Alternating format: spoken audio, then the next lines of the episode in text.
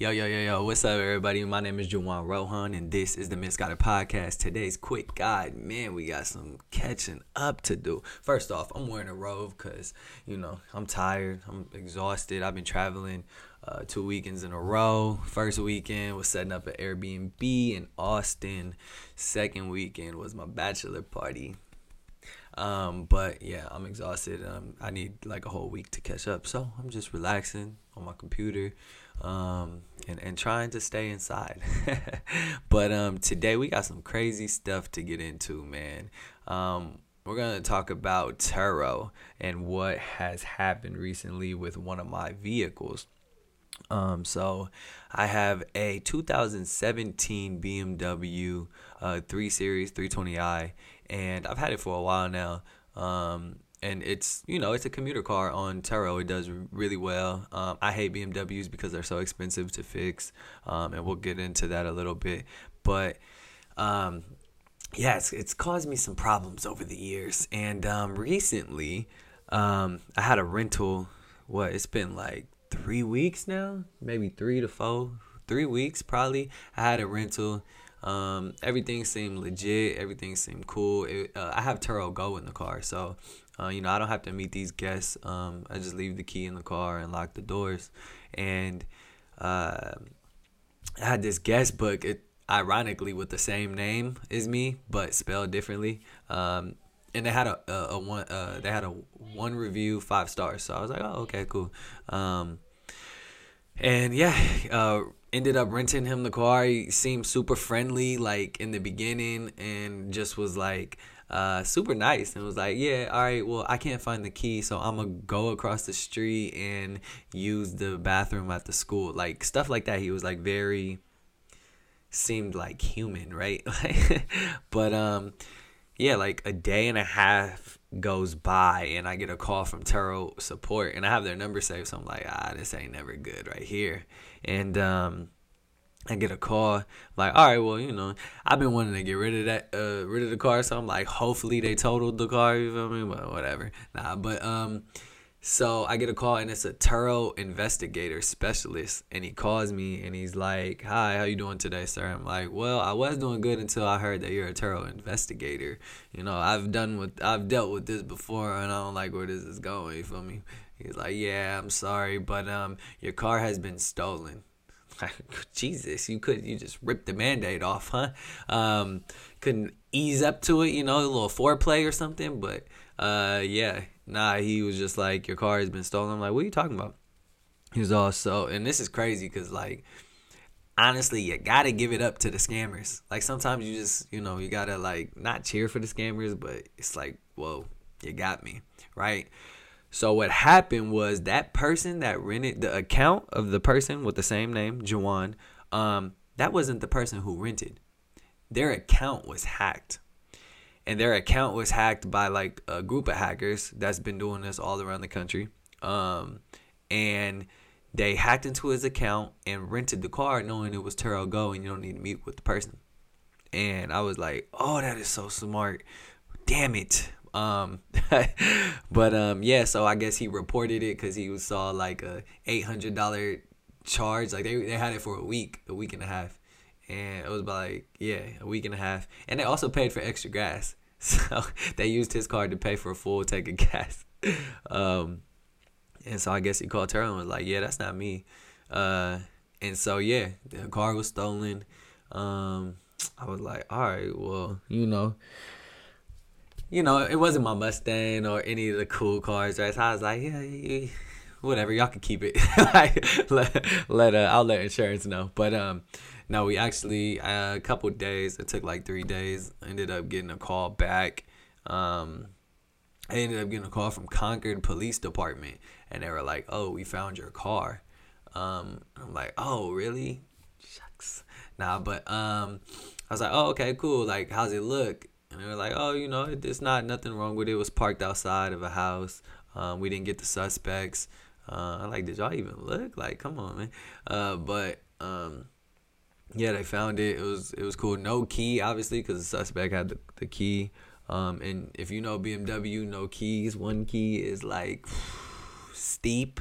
um, in pricing. So yeah. Anyways, we had it towed. It stayed at the tow yard for like five days because it couldn't be towed. Um, uh, I mean, it couldn't be moved, so it had to be towed away from the tow yard to the shop, and it was just a bunch of stuff. Um, and so I had to go to BMW, right, and uh, and try and get a new key. Now, when you get a new key, you know you have to like provide registration. Well, the registration's stolen because they stole the vehicle.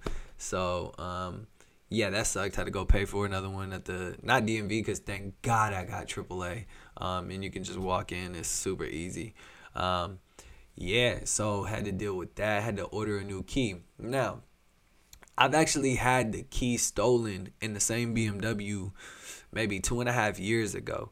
So I already knew that once we get this key, it's not gonna sync up to the car. For whatever reason, I don't know what's wrong with my BMW specifically, but I've had to get a replacement key and they couldn't get it to sync up the key that was bought from BMW what Turo did two and a half years ago, and they wouldn't do this now. I don't think, but they they ended up uh, bringing another like locksmith, and I don't know what this dude was. He was like a magician because he was the only person who could get uh, like build another key for the BMW. I've called like seven shops recently to see if they could reprogram a key or make a key for a BMW, and they they can't right? You know, BMW and Mercedes, you you know, you can't touch those cars if you're just a regular mechanic. Um, but this guy was a locksmith, like he had the game on lock. You feel me? Um, but yeah, that was two and a half years ago. I don't know how to get his information, so I was like, all right. I let Turo know, like, hey, this happened before two years ago with you guys. It's not gonna work. I'm gonna spend seven hundred dollars on this key. Well, y'all is, and uh, we gonna order it, and I want it in the service at BMW. I don't want to, you know, do it at my my home because I already know it's not gonna work.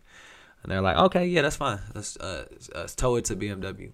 So uh, tow it to BMW. BMW service is like, yeah, we can't get it. I don't know what's wrong. Uh, like, yeah, I knew, I knew that. That's why it's there. So, uh, what can we do? It's been like a week and they just couldn't figure it out. I'm like, yo, there's got to be something wrong with y'all, like BMW they called BMW North America. For those who don't know, that's like the big thing. That's like the big daddy when you go and you don't know what the hell to do. So you you gotta ask daddy. You feel me?